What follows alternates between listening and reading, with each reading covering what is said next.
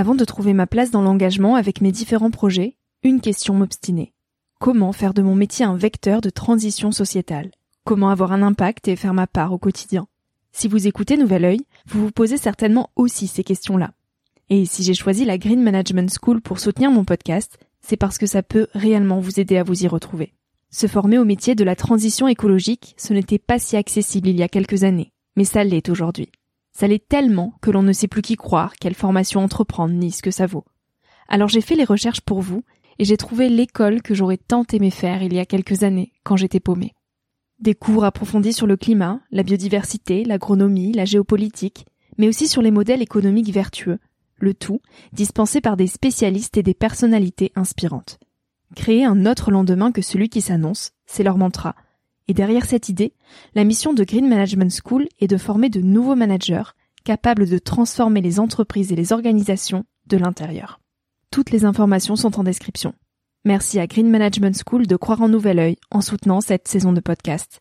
Tout de suite, place à un nouvel épisode. Cet épisode est un extrait du podcast publié lundi dernier. Il est à écouter et à réécouter quand la motivation ou le sourire te manqueront. Ce mini-épisode pourra remplacer Instagram pendant ta pause de 10 minutes, se retrouver dans tes oreilles avant de t'endormir ou à ton réveil pour commencer ta journée dans la joie.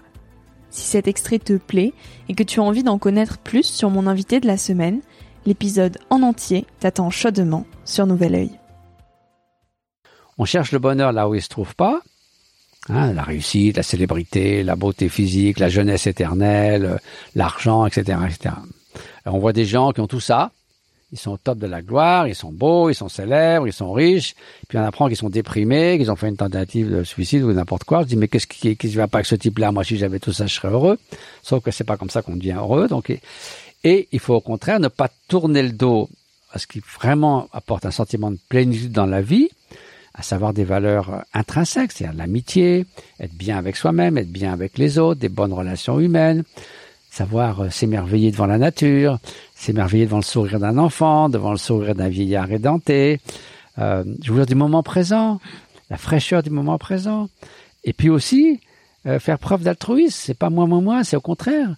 Si vous sentez, si vous n'êtes pas totalement focalisé pour vous-même, on est très vulnérable dans ces cas-là. C'est pour ça que les gens sont vulnérables parce qu'ils pensent qu'à eux, donc c'est mmh. vulnérable parce que le monde n'est pas est pas est pas fait à leur mesure.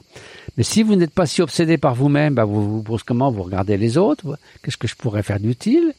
Sans ce c'est pas un sacrifice, c'est une joie de se mettre au service des autres. C'est le double accomplissement du bien d'autrui et du sien propre parce mmh. qu'on s'épanouit en même temps.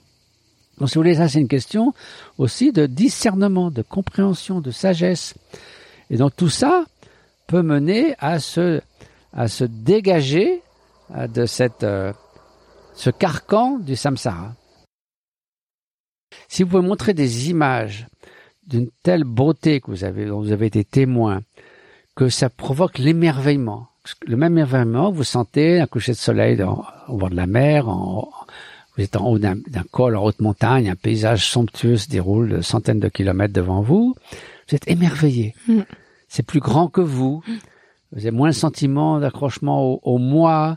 Vous avez le sentiment d'appartenance à l'ensemble de la, de l'humanité, à l'ensemble de la, de la biodiversité, au monde. Vous n'êtes pas isolé. Vous avez le sentiment de faire partie de tout ça. Et ça, si vous voulez, vous êtes émerveillé par quelque chose. Ça peut être un jeune enfant, mais ça peut être un paysage. Vous n'allez pas vouloir détruire ce qui vous émerveille. On a envie de le protéger. Vous allez, vous allez vouloir le protéger. Donc, vous déjà le respecter.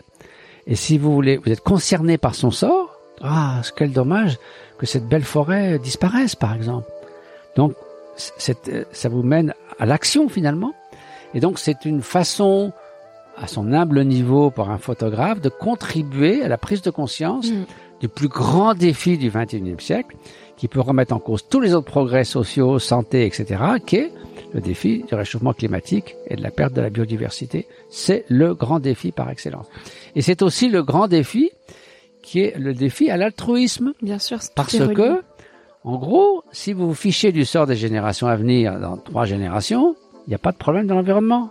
Tous les deux, moi je suis plus âgé que vous, mais vous allez mhm. probablement avoir des étés à 50 degrés. Oui. Euh, oh bah cet été, ça devrait pas être très on loin. pas loin.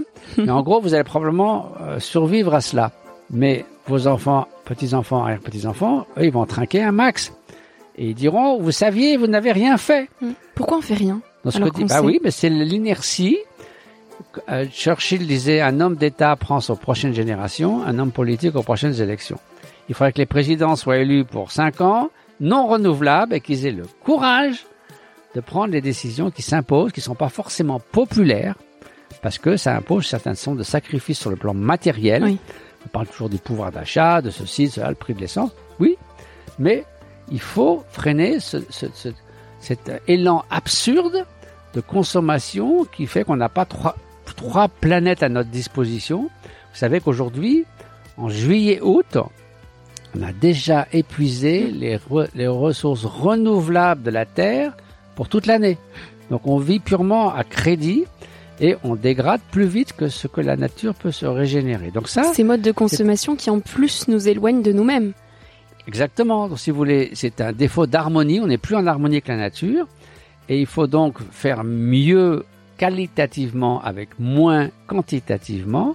Donc mener ce que Pierre Rabhi appelle la sobriété heureuse, d'autres Mhm. personnes appellent ça la simplicité volontaire, qui n'est pas du tout une vie malheureuse. C'est pas tout. se priver de tout ce qui est bon dans l'existence, c'est simplement savoir être heureux avec tant sous cet superflu des gadgets, des consommations dont nous n'avons pas vraiment besoin. Bien sûr, une mère en Afrique doit nourrir son enfant dans les jours qui viennent, mais ici, c'est de la surconsommation, c'est la crise de, la folie du luxe, de trop avoir de choses.